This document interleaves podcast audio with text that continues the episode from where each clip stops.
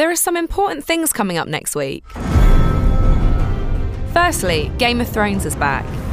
Season 5 starts this Sunday in the States and the following day over here.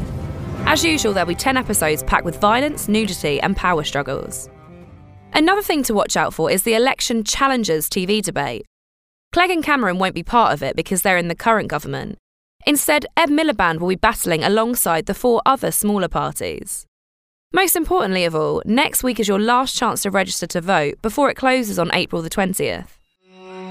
It will also be your last chance to get Glastonbury tickets. There's a resale of coach tickets next Thursday at 6pm and normal ones the Sunday after at 9am. If you weren't already desperate to go, a supposedly leaked lineup has the Stone Roses headlining on Sunday.